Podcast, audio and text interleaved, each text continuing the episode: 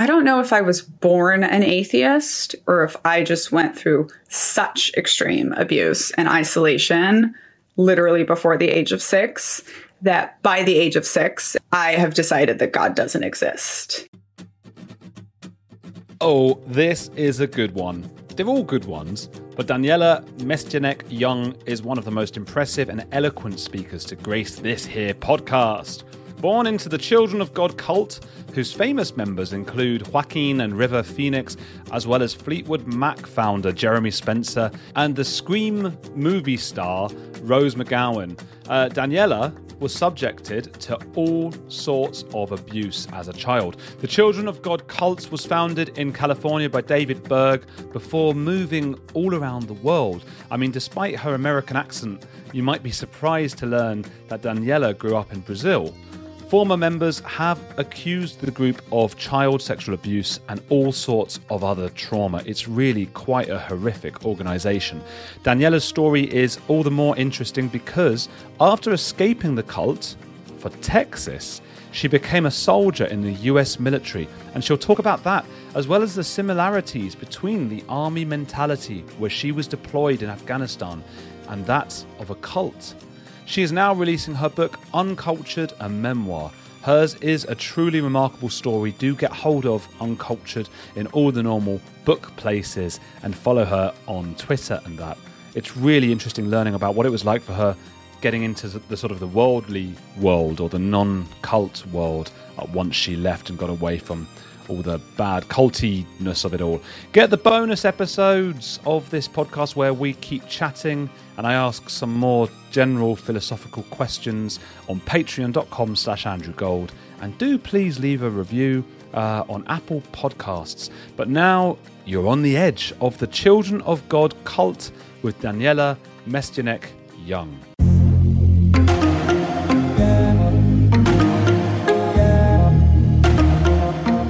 Daniela, where, how are you doing? Where are you talking to us from today? I am talking to you from Seattle. Ooh, that is the town of uh, Nirvana, the band, and a sitcom that I used to like called Frasier, about Frasier Crane. He lived in Seattle. Is it nice there? It is three months out of the year. It's the most beautiful place in America.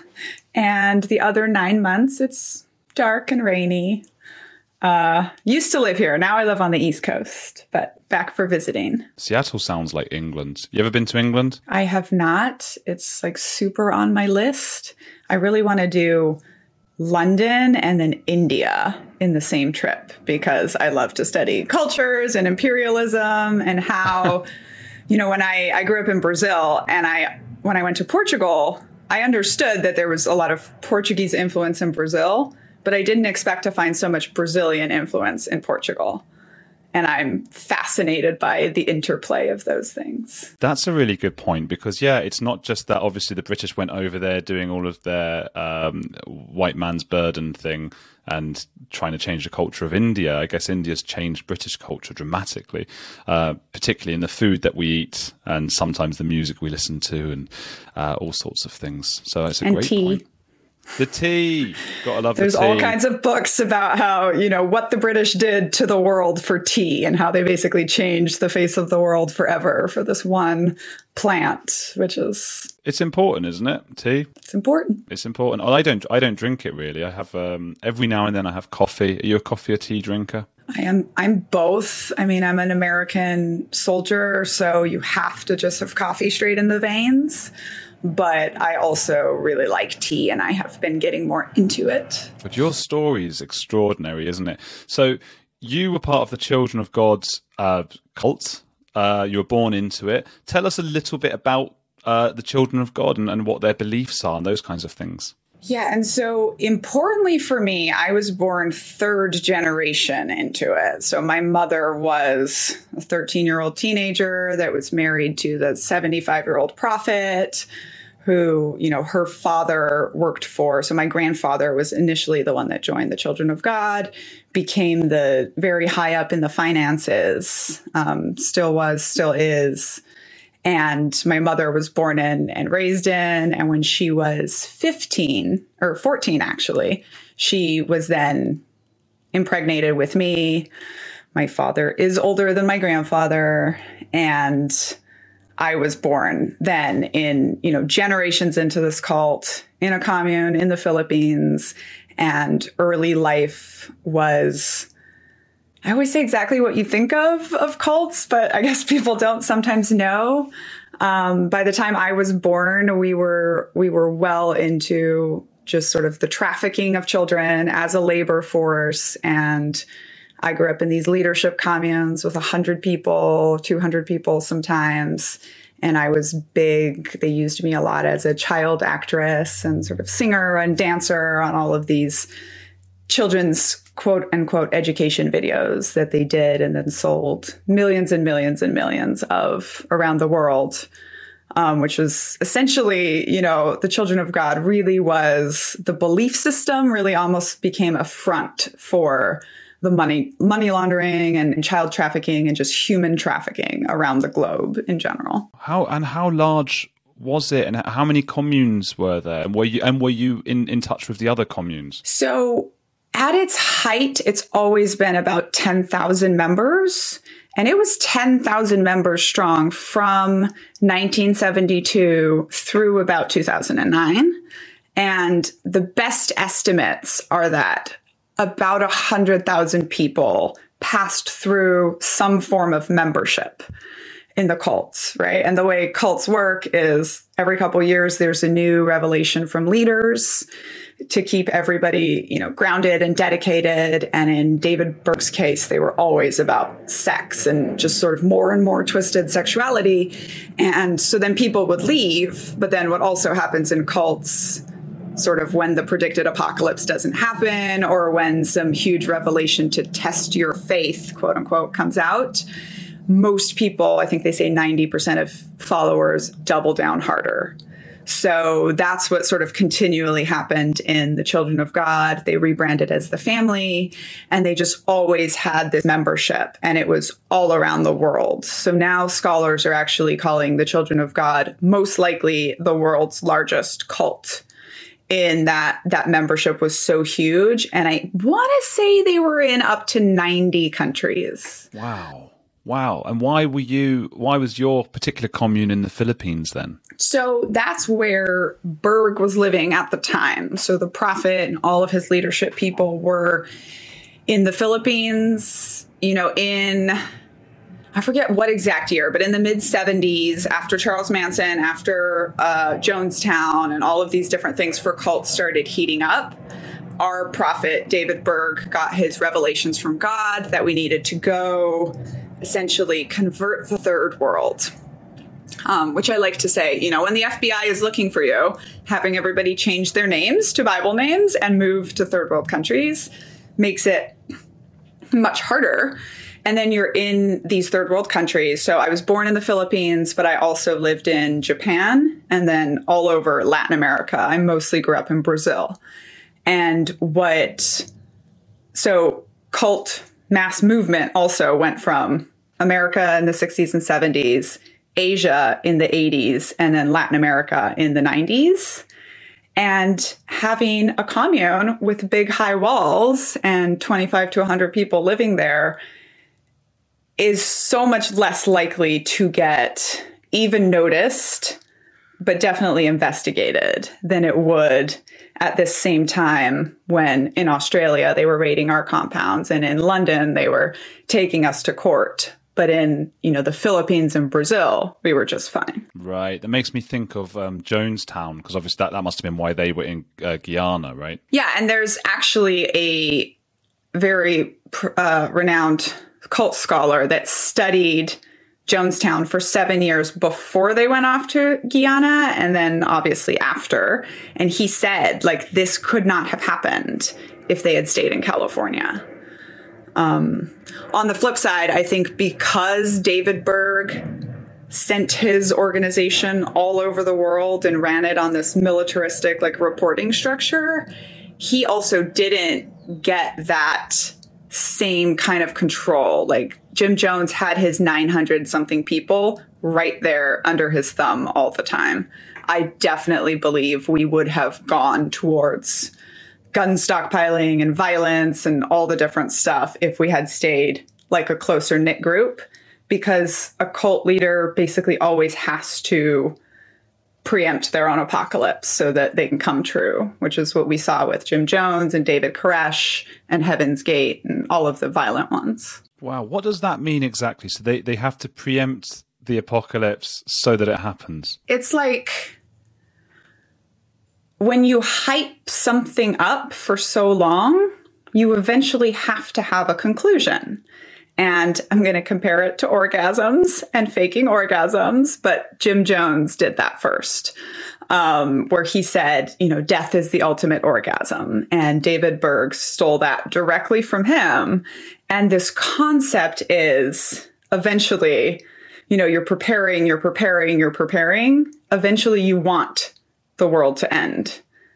Um, and I will say, by the way, this is very similar to when you're in the military people used to ask me, like, Daniela, why do you want to go to war? And I would just say to them, well, the last time you got a new job, you trained for two weeks or a month, and then you wanted to do your job. Well, I have trained for a year and a half, right, to be an intelligence officer, and I only get to do my job if I go to war. So I want to go to war. I want to do my job. I want to prove myself. Um, and I think in Uncultured, I uh, we're able to show that kind of like how when you're in the cult, you want the apocalypse, you want the desperation, and you see that mirrored uh, in being a soldier. Wow, that's such a great point.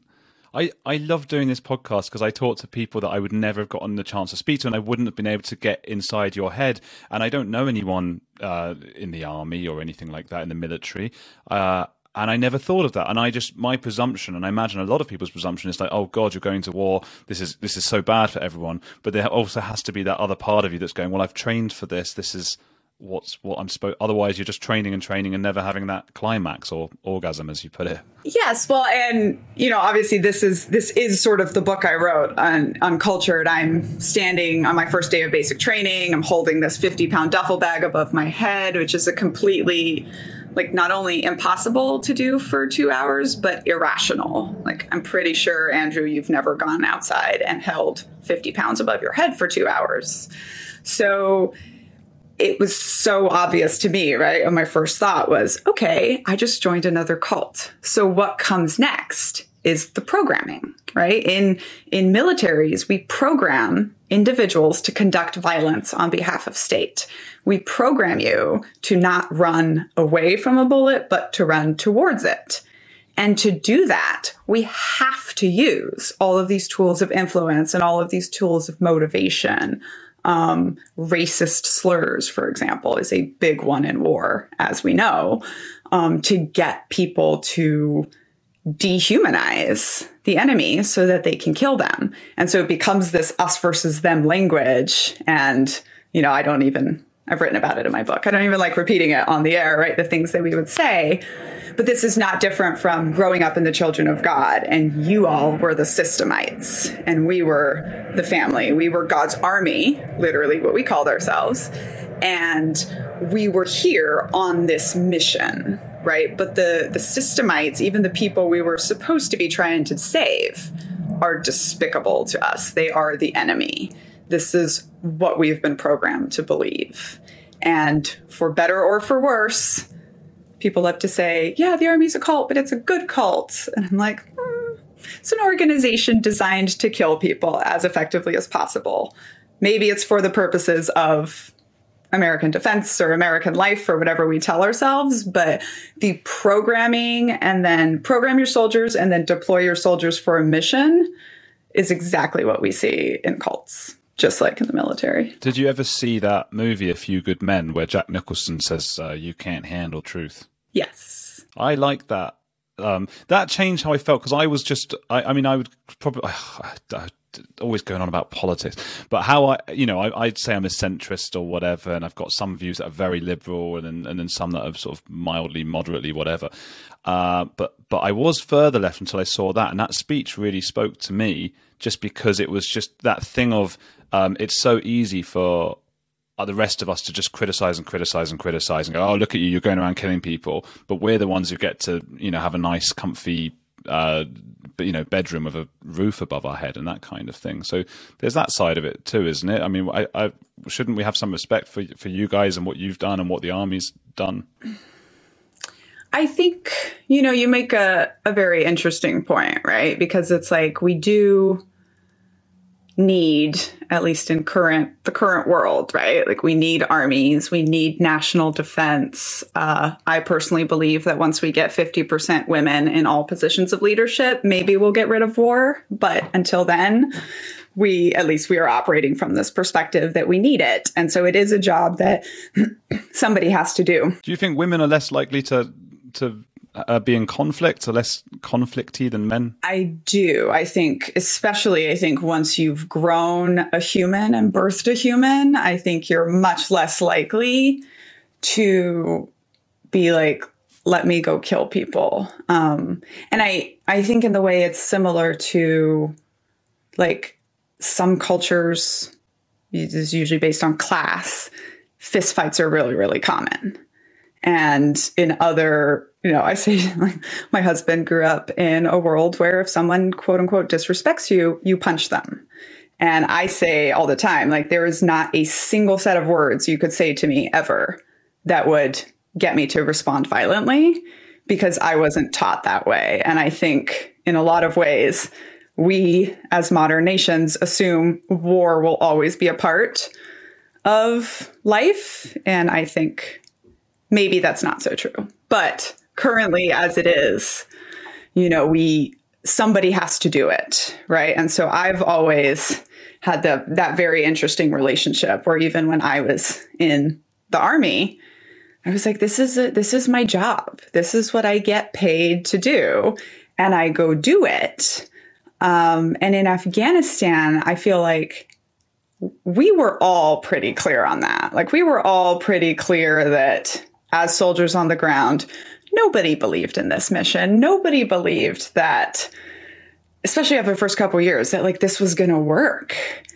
But we would go over there for each other. We would go over there for our team. You know, my mission both time I went to war, I would honestly say I, I could not have cared less about the overall goal of the United States in Afghanistan. I just wanted to come home alive with my people and that's sort of how it becomes when we're out there. I can see how it can feel a bit uh, culty, but I think can culty sometimes be not necessarily a bad thing?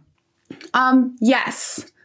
So, you know, my whole because alongside of writing this book, I was also getting a, a graduate degree in group dynamics, organizational psychology, and I say at some level, right, groups are just groups. They all have the same, just like all people are more alike than they are different. All groups are more alike than they all different. Our, all groups have the same sort of basics, which means whatever group you're in is much more like the sex cult that trafficked children than you would like to think, which is sort of the point of the book and, and what I want people to realize. But I say all the time, cults do some things right you can't spell culture without cult, right? Like these tools of motivation, these tools of influence, these are actually people first tools. And there's this show right now, Keep Sweet, Pray and Obey, about fundamentalist Mormons. And he says this very interesting thing after he's left the church and doesn't believe in it anymore. But he says, I think that most people in FLDS in that society are happier than most people on the outside. And I would say kind of the same thing about the children of God, right? Like when people have these all consuming missions and they're surrounded by people that believe just like them and that reinforce like what a strong mission we are, what good we're doing for society. This is why people like to work at nonprofits, right? I mean, so it's there's the same basic DNA. Um, specifically, what happens in cults is you become insular. So, isolation is a very important part of a normal group becoming a cult. And then the logic breaks down, but the group norms are so strong that everyone goes along with it, anyways. And so you can have a group that's culty in its influence and in its sort of motivation and the way it energizes members, that's not necessarily a bad thing. Um, and a lot of that has to do with if your charismatic leader is a good guy or a malignant narcissist. That's going to kind of be the the two different experiences. Hey, it's Andrew. If you're enjoying Heretics, there's another podcast I want to recommend to you, especially if climate change, global conflicts, and an upcoming election are making you feel like we're on the brink of disaster. What Could Go Right is hosted by Progress Network founder Zachary Karabell and executive director Emma Varvaloucas. On What Could Go Right, the hosts sit down with expert guests to discuss the world's most pressing issues without resorting to pessimism or despair that we hear so often. Instead, they look back at how far society has come and look forward at what it will take to achieve an even brighter future. Is progress on the way? They may not have all the answers, but on what could go right, they're asking the key questions. Tune in to hear interviews with upcoming guests like writer Coleman Hughes, CNN host Fareed Zakaria, and economist Alison Schrager. If you're looking for a weekly dose of optimistic ideas from smart people, join them every Wednesday on What Could Go Right, available wherever you get your podcasts. A few decades ago, private citizens used to be largely that private. What's changed? The internet. Think about everything you've browsed, searched for, watched, or tweeted. Now imagine all of that data being crawled through, collected, and aggregated by third parties into a permanent public record. Your record. Having your private life exposed for others to see was once something only celebrities worried about, but in an era where everyone is online, everyone is a public figure. To keep my data private when I go online, I turn to ExpressVPN. Did you know there are hundreds of data brokers out there whose sole business is to buy and sell your data? The worst part is they don't have to tell you who they're selling it to or get your consent. One of these data points is your IP address. Data harvesters use your IP to uniquely identify you and your location. But with ExpressVPN, my connection gets rerouted through an encrypted server and my IP address is masked. Every time I turn ExpressVPN on, I'm given a random IP address shared by other ExpressVPN customers. That makes it more difficult for third parties to identify me and harvest my data. And the best part is how easy ExpressVPN is to use. No matter what device you're on phone, laptop, or smart TV all you have to do is tap one button to get protected. So if, like me, you believe that your data is your business, secure yourself with the number one rated VPN on the market. Visit expressvpn.com slash heretics and get three extra months for free. That's E-X-P-R-E-S-S-V-P-N dot com slash heretics. Go to expressvpn.com slash heretics to learn more. I suppose there's that there's this sort of satisfaction versus freedom or happiness versus freedom because um, i've also heard it said along the lines of what you were just saying about people being happier in some sorts of cults and some sort of social groups um, that arranged marriages tend to be more satisfied than than just typical marriages that we might know where you have the freedom of choice. I'm not sure, I don't have the stats in front of me, so I might be talking rubbish about that, or it might be something I've just heard, but that, that's often said. And you can see why that might be, because there's sort of the expectations, there's sort of a ceiling on those expectations, and you don't know, and you, it's not like you can look elsewhere. Whereas freedom of choice is, I, I would go with that every time, and I think many, most people listening would as well. You want the freedom to choose, but it doesn't mean you'll actually be happier, right? Yeah. So interestingly, because, you know, obviously my mom was in many different arranged marriages. Uh, one of them turned out to be 25 years and they're still together and she is happy. Um, but this is in general, this is true. And this is why we always see cults popping up in times of social sort of unrest. There's there's a reason we're repeating cults from the 60s, right? And like all the new stuff is starting right now and it has to do with exactly what you said that when the world is confusing and loud and you have so many choices, it's really nice to have, let's call it a life coach, to tell you exactly what you should be doing, right? And to give you this very clear, very concise purpose. And you then don't have to make those choices. I remember being so exhausted from going through my undergraduate and honors and everything I was doing that I was looking forward to basic training simply because I knew that for three months, I would not have to make any decisions. Like I would just have to be in the right place at the right time in the right uniform and do whatever I'm told to do. And my brain was going to get to relax, even though my sort of body was going to be working so much harder. Wow. I've also heard friends of mine say a similar thing with having kids uh, because it's like they're so ambitious before that and they just want to like you know, what am I going to do with my life? I, I, need to be the best of this and the most amazing that. And then you have kids, and then it's like, okay, now I just need to like make enough money so that they're happy, and I don't have to worry. I'm a dad, I'm a mom, I'm whatever I am, and so the pressure's off a little bit in terms of the ambition for your job having kids is definitely a cult. Just like, do you think? uh, it's actually it's funny because I only have one child as a choice, and people really don't like that. They really try to convince you that you have to have more than one kid. And they kept saying this thing to me, and they kept saying, But when she grows up and you're both gone, how's she going to have anyone else in the world that knows what her childhood was like? Which is a fascinating thing to say to me because I have 5,000 other cult babies that know exactly what my life was like growing up. So that to me really shows you that one, yes, all those people really are like my brothers and sisters, but two, that families are their own sorts of mini cults, right? And most families have phrases that mean stuff to their family. Like my daughter called raspberries chicken berries for, you know, two or three years. This is a Portuguese English thing. And that doesn't mean anything to anyone outside of our family, right? That is simply a code phrase in our family, which is and a very important part of cults is having your group language that immediately means stuff to you that doesn't mean stuff to the outside world. And so, yeah, I think there's a lot of ways that families are, I mean, families are groups, right? And so they have these same basic dynamics that you see in in cults just dialed up to a million. I had that just today because uh, I, I saw that there was a Beavis and Butthead movie coming out, and that was the cartoon I, I hadn't watched for like 25 years. And the person I told, I thought straight away to tell was my brother, just and he's off in somewhere near the Philippines now, just like living out there somewhere.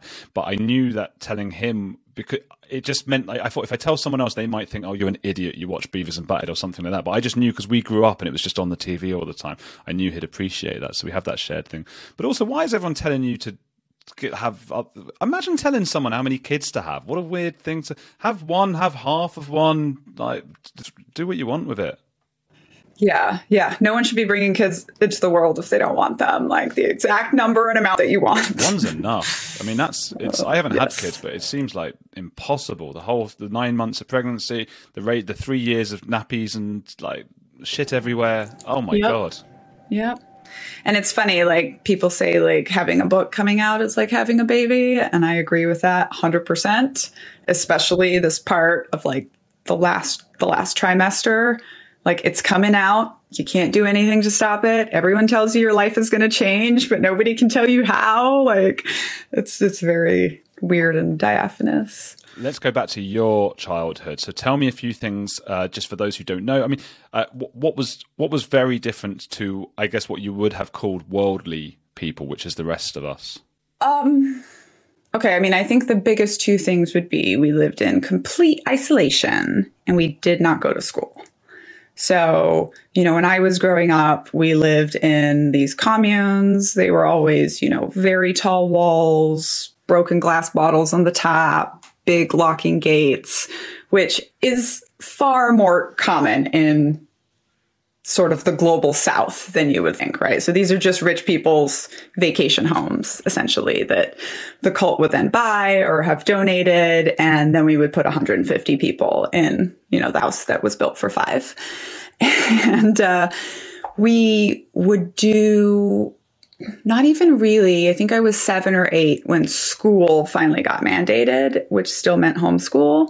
But before then, I mean, we were sort of just a workforce and we were, we were always taught to read and add and, and kind of the basics very, very young.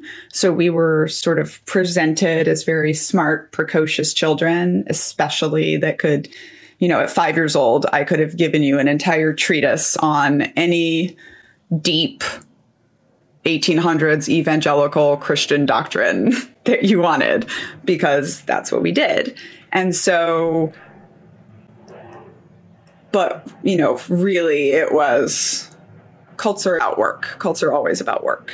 Um, power and sex for the leader as well, but also work. And so we were just kind of, we would wake up, we would have hours of of reading the Bible, and then it was to whatever they called it ministry, right? You were on, and our our having the 25 young children scrub the house every day was called Jesus job time. Um, you know, so all of this influencing and, and, tying it to again your your greater mission and your sublimation of self. Um, the number one way that I describe our childhoods was there was just no spontaneous moments of joy allowed. So you were born a soldier, which is the line I put in uncultured.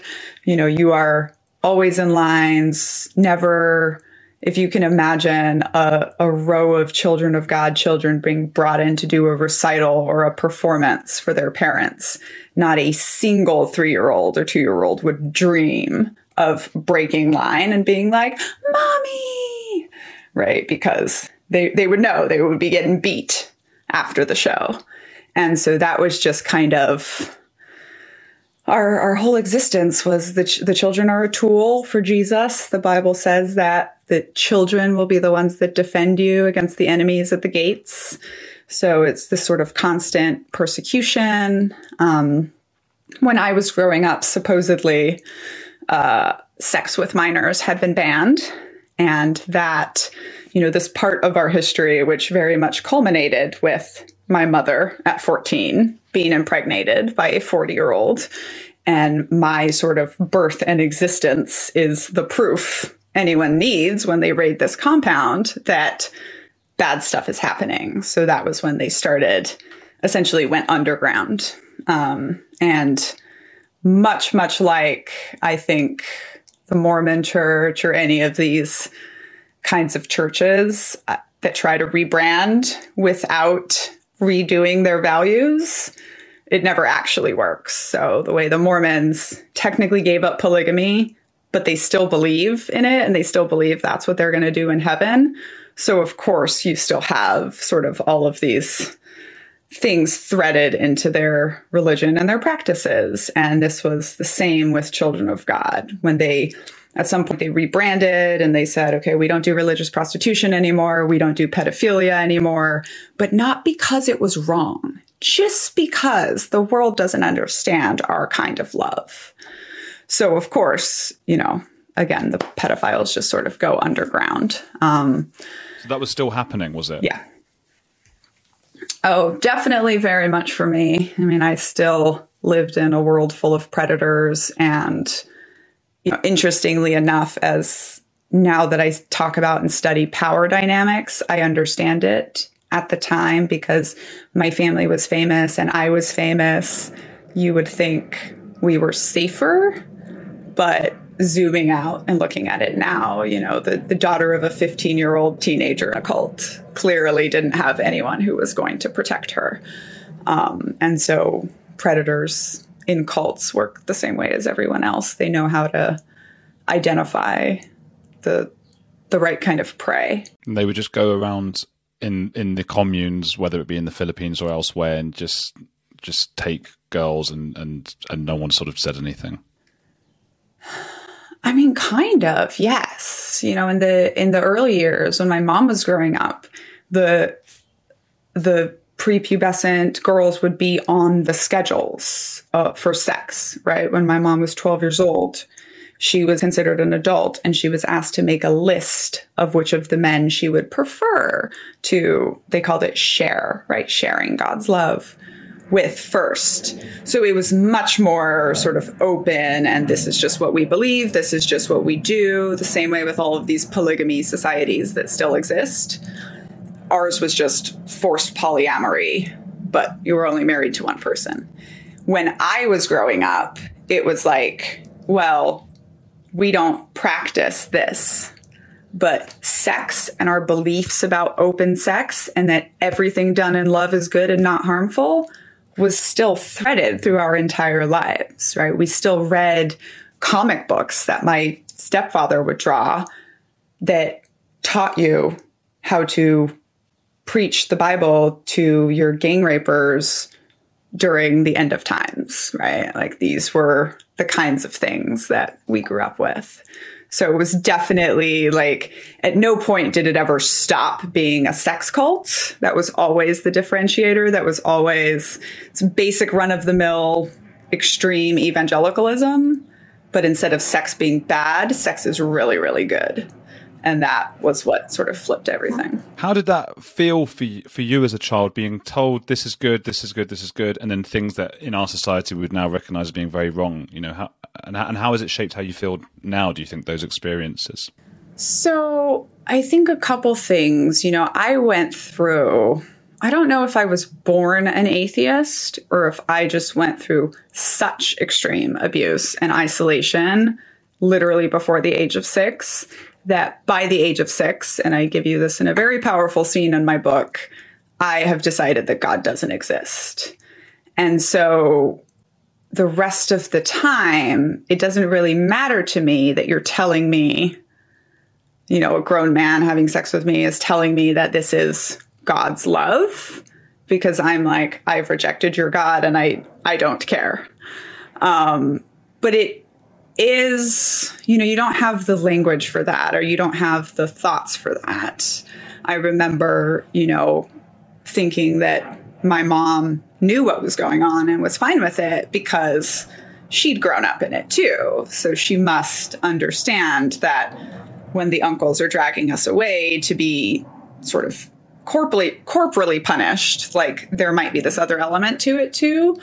And of course, since then we've realized like no, she didn't know any of that, right? She had full faith and trust in her leadership that everything was good and, and pure. And she also didn't realize, you know, that all the things that had happened to her had been rape because they were programmed as love.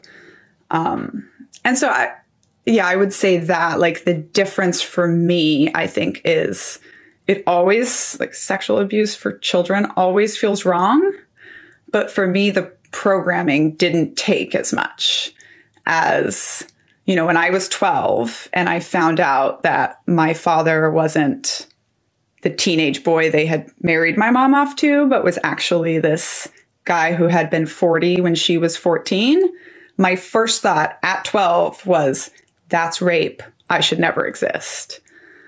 Um, and this was from a community where we were actively taught that sort of rape didn't exist and everything was done in love. But I still knew that right away, right? I knew that 14 year olds should not be sleeping with 40 year olds. Like something about that is very wrong. And for a lot of the teenagers that grew up in the first round of the children of God in much more isolation with much less choice, I just think the programming worked a lot better on them. So they didn't have a lot of those realizations until they were out of the cult and much older. And and that's quite uh, quite a thought that you, you shouldn't exist.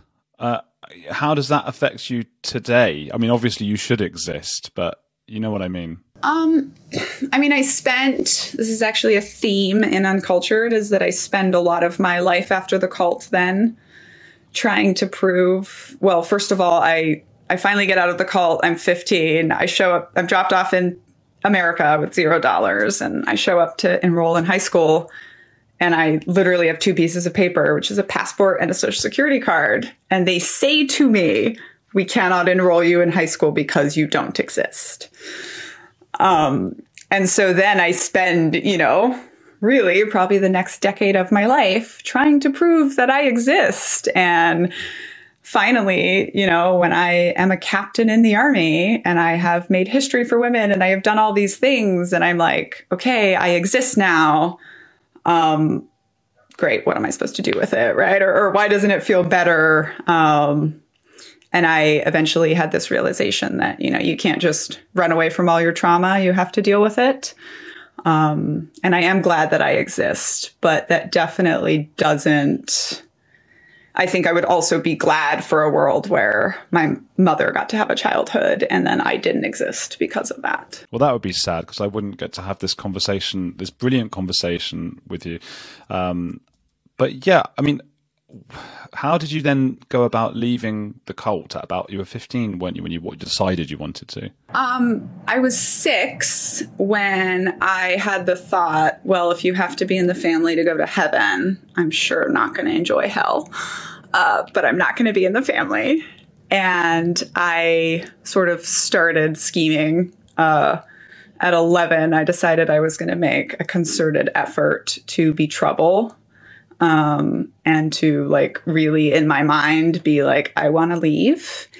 And then at 15, um, I mean, I was again in my teenage years subjected to some really bad sexual violence, and I was so miserable at the point that I was like, this is my basic survival. Like, I need to get out of here. So that was when I realized, like, if they think they can save you, that's really dangerous. That's when they take you and put you through exorcisms and try to make you recommit and change your name and send you to a different commune and do all of these things.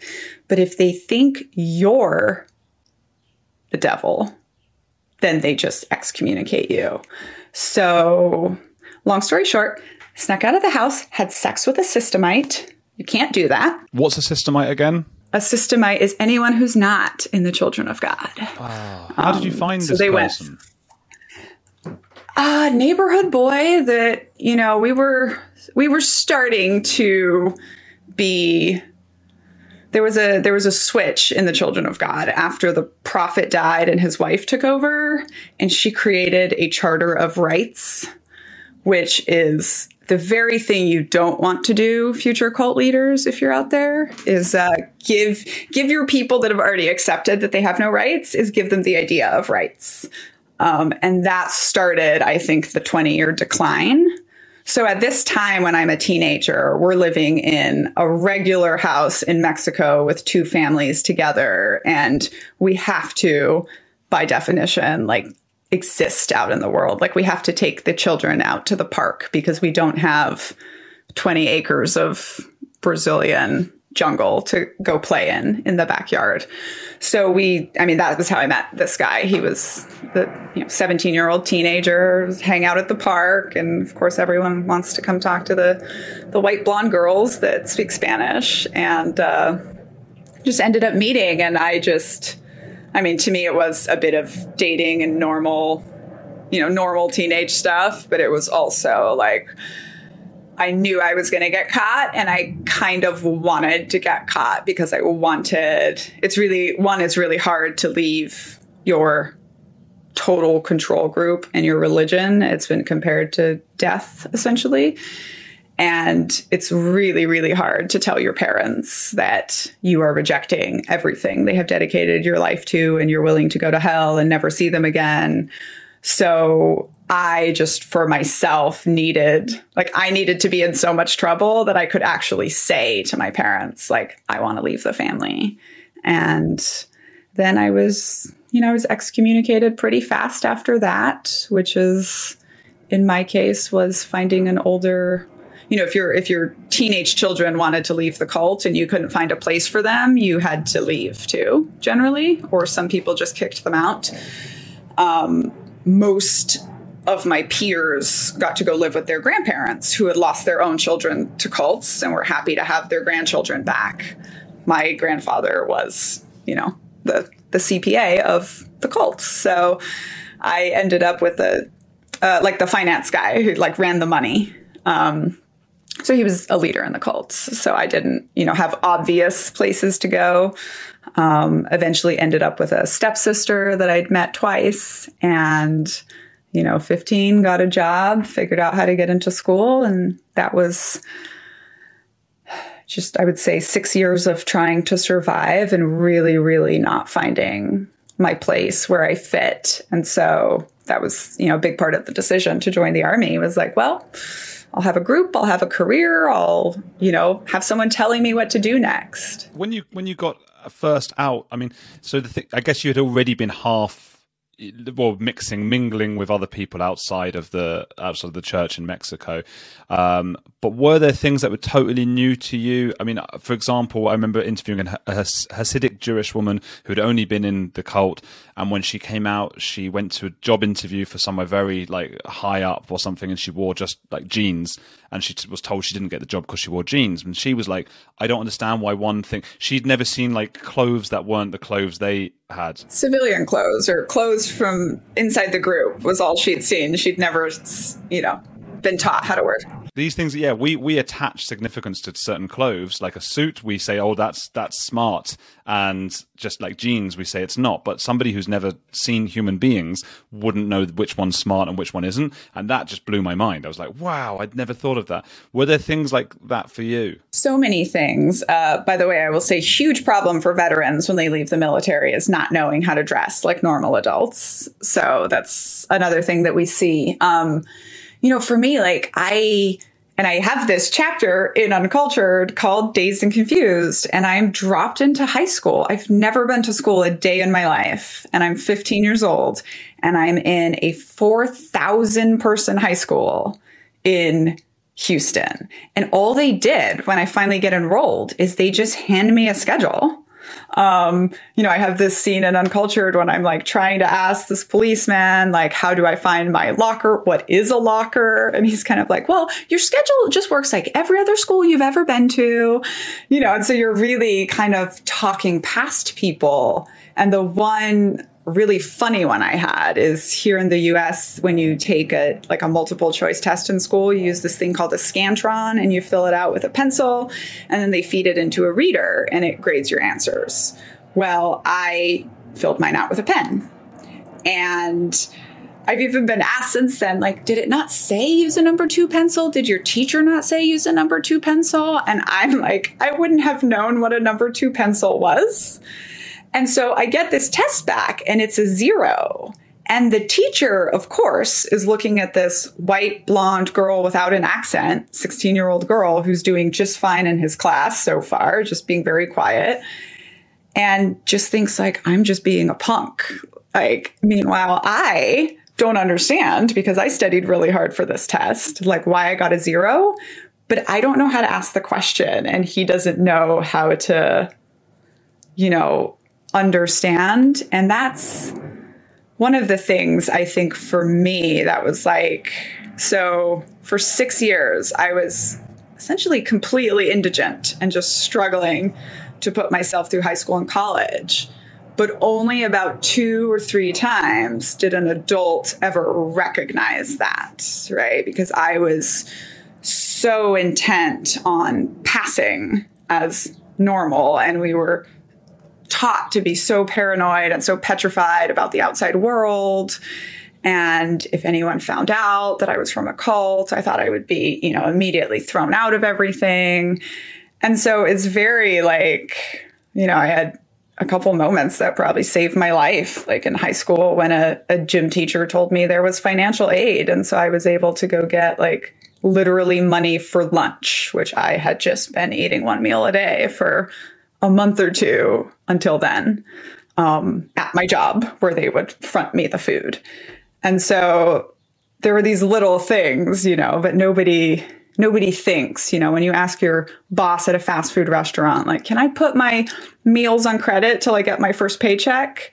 They just don't think you have extra cash. They don't think, oh, you're a 16 year old that lives completely alone and doesn't have money for food.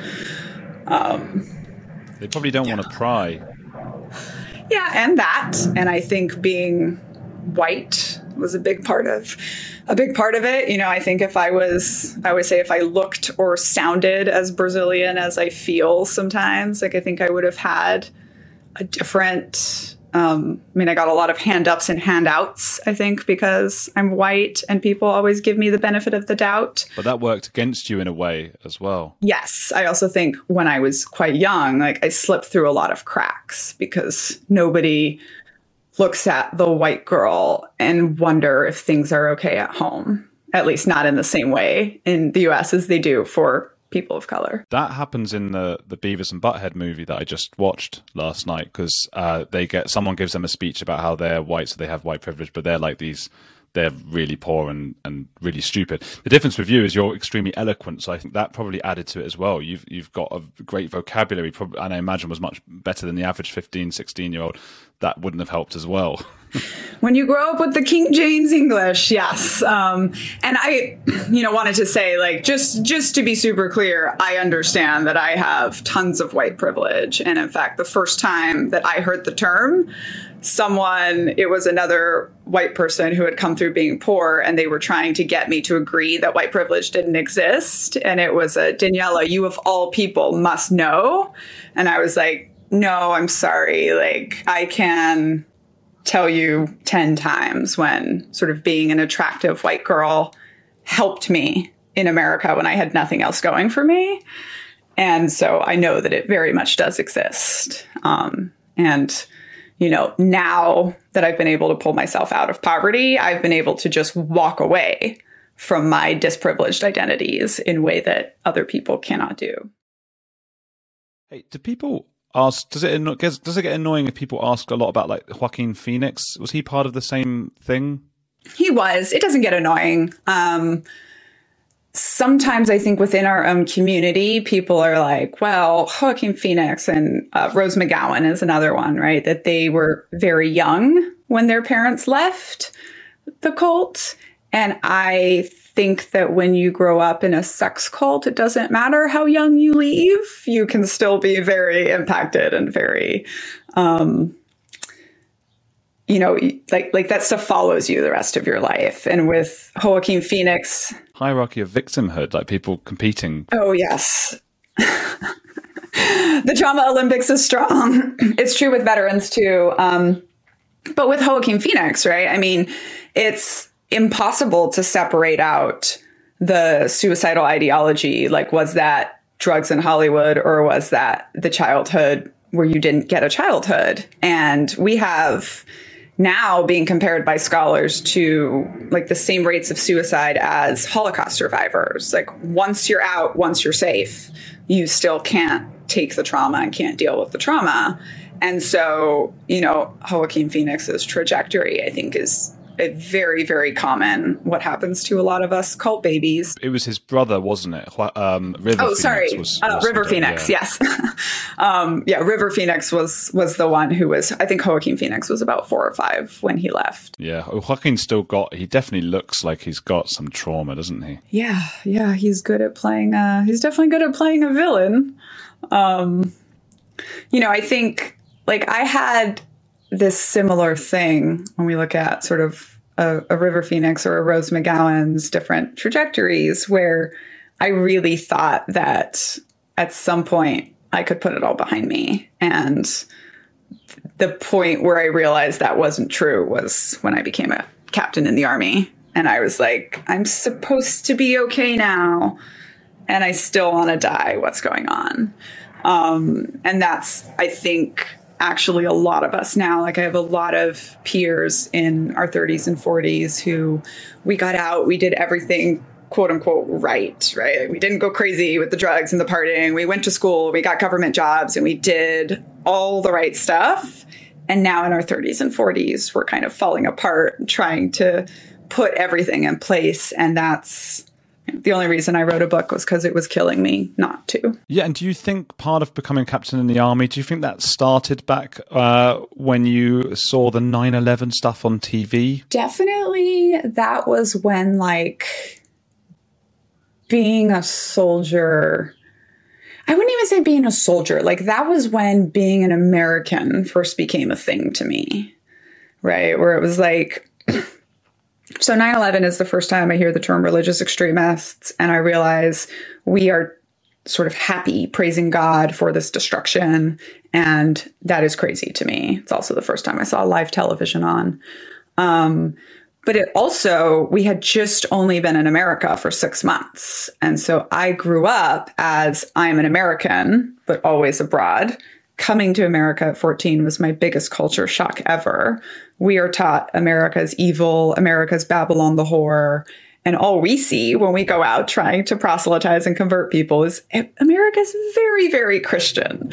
Um, and so there's all of this cognitive dissonance going on for me. And also, my life in America was the best it ever had been in the cult. So I'm loving it. And then all of a sudden, you know, there's nothing like an outside attack to make people come together, right? And so when that happened to me, it was like, oh, not only have I just sort of become an American, but now we're under attack. And I think that always stuck with me. And then one of my one of my way outs too in high school, one of my options was joining the military essentially as a social elevator to get myself to go to college. And so I just always had that in the back of my head, I think. Did people think that it was um, the apocalypse or something at the time? I definitely did. um, I remember being 14 and being like, huh, I wonder what our leader is going to say, right, tomorrow or the next day about, like, obviously this was all God's plan and obviously this is part of his judgment, but is this starting the apocalypse? And all I will say about the the woman who took over from the prophet is she was smarter than him. And so she never she used Y2K for example to get everybody rededicated and right with God and be prepared for what might happen. But she never like the prophet predicted three separate apocalypses pegged to exact days. And she never did that. So she was able to just sort of use whatever was going on in the world as an influence tool without sort of giving people that ability to question. How did you become a captain in the army? And, and what is um, a captain? Because I think people who are not familiar with the uh, military won't know all the different levels and things. Um, so I became an army officer completely by accident. um, the different is that so we have the enlisted, which is you're going as a private and you go through being a sergeant all the way up to sergeant major. And those are sort of the workers, right? The line workers. And then you have the officers, you start as a lieutenant you go up through general, and those are management. I joined the army thinking I was going to be a linguist, and I did not understand this sort of difference in between enlisted and officer but I knew that I could be an officer because I had a college degree. And it wasn't until literally in sort of the process of going in and they're asking me, like, why do you think you'll be a good leader? And all these different things that I started to realize there is a difference.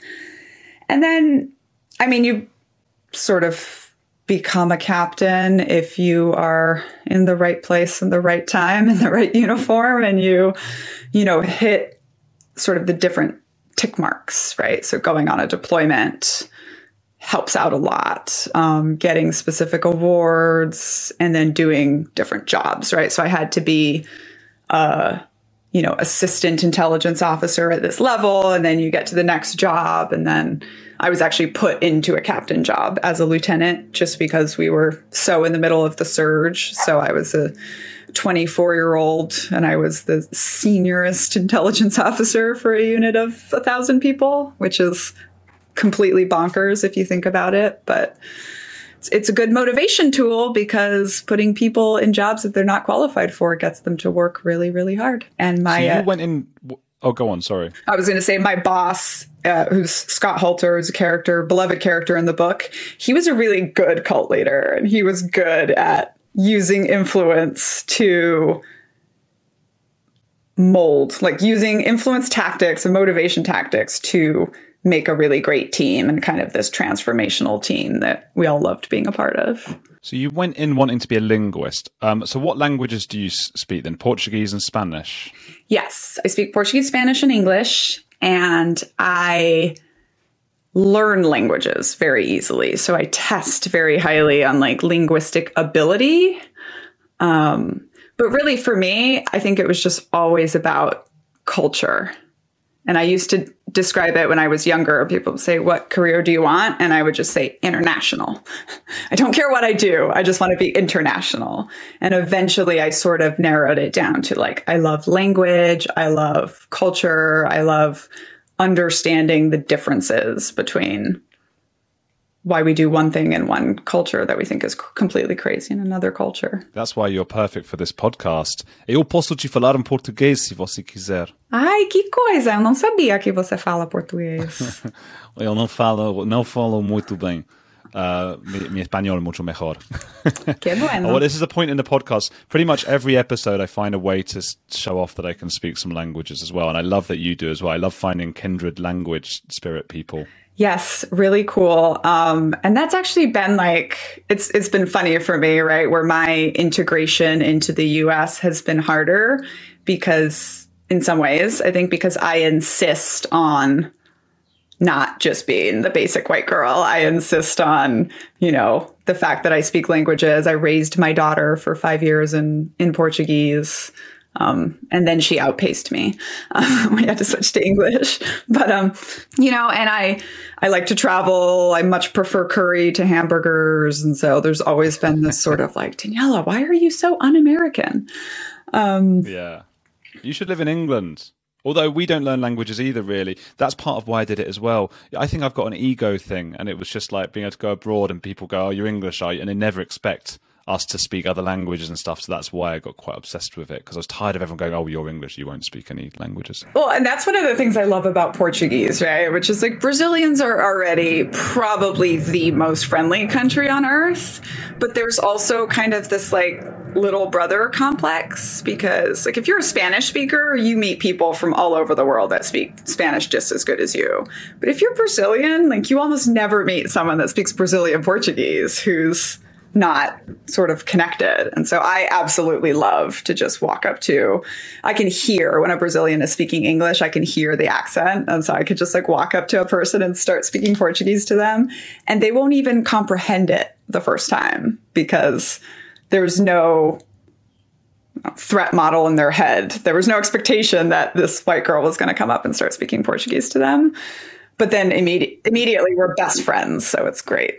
But don't don't you worry then that it's because you can hear that they are brazilian by how they speak english so don't you worry that it's insulting them because it's because i do the same thing it's like you can hear a french person from a mile away but then you, if you say if you just go and start speaking french to them they'll be like oh it must be my bad accent. Um so not with brazilians i don't because brazilians love brazil and love being Brazilian and they also love Americans. So it's like not a problem. I did have to learn because I used to all the time when I would hear anyone's accent, I would say, Oh my God, where are you from? And for me, that's such a like, I want to connect with you because I'm not from here either.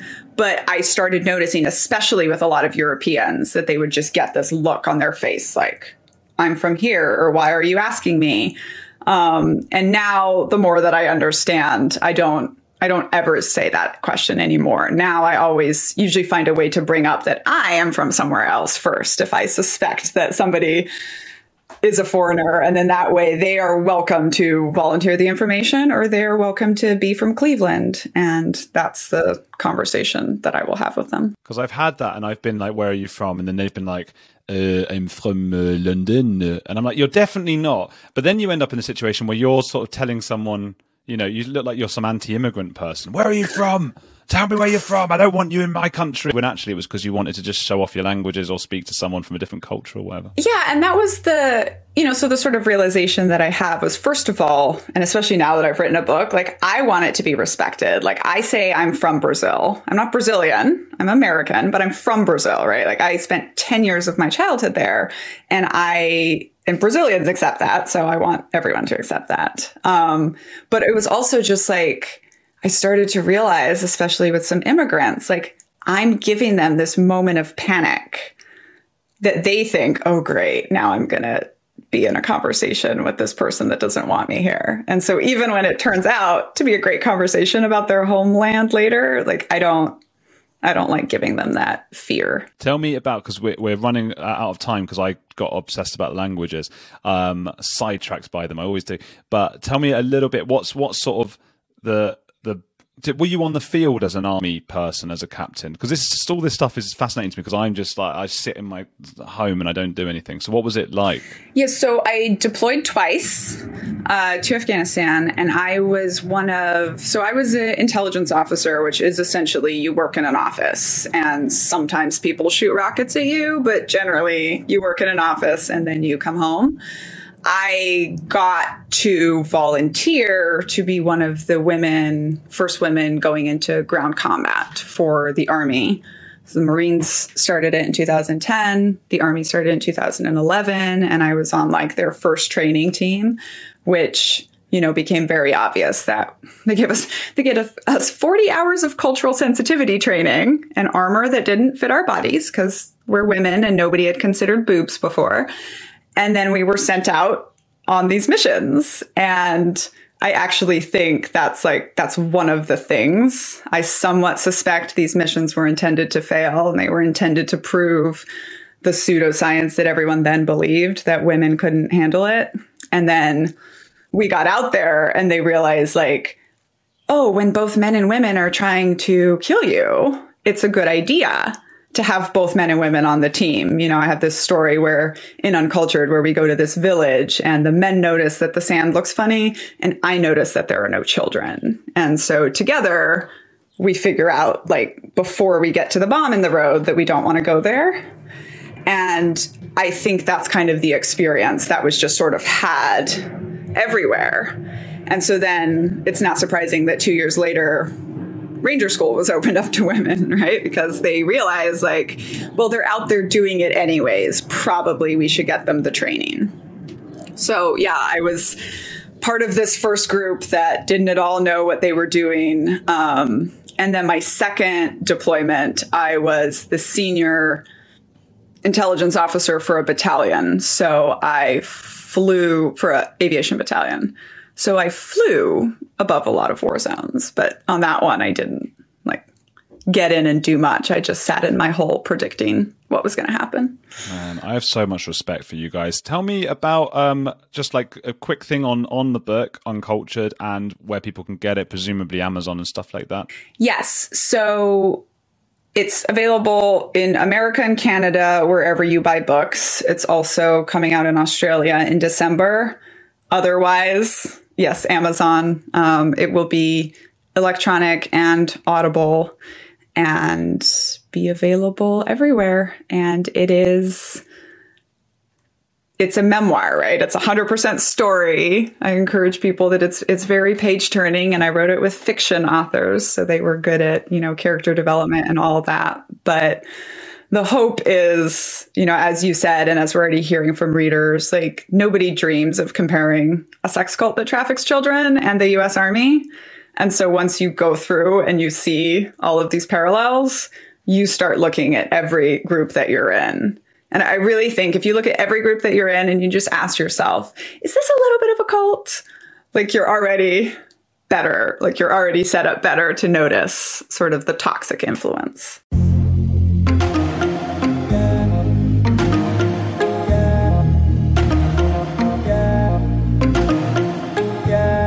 Thank you, Daniella, for joining me on The Edge. Thank you, listeners. Wasn't that mind-blowing? We continue our chat on patreon.com slash Andrew Gold, so do sign up there to keep on listening. Make sure to buy Daniella's book, Uncultured, a memoir, and follow her on socials.